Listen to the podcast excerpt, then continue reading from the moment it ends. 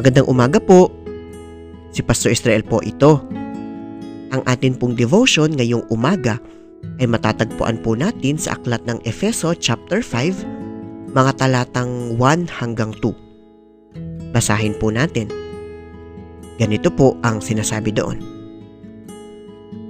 Yamang kayo ay mga anak na minamahal ng Diyos, tularan ninyo siya. Mamuhay kayo ng may pagmamahal tulad ni Kristo.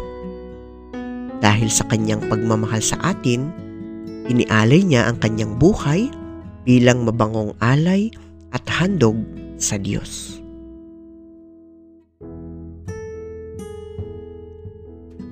Ang talata pong ito na inakda ni Pablo ay isang malinaw na hamon para sa mga mananampalataya.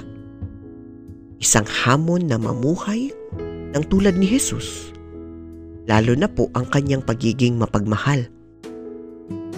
At bilang mga anak ng Diyos sa ating kasalukuyang panahon, ito din ay isang hamon para sa atin. Pero ang tanong po, kaya nga ba natin talagang tularan ang antas ng pagiging mapagmahal ni Jesus?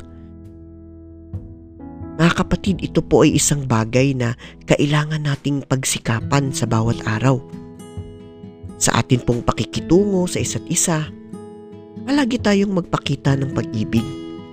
Dahil sa ganitong paraan, nakakapamuhay tayo bilang isang tunay na kristyano at bilang isang tunay na anak ng Diyos.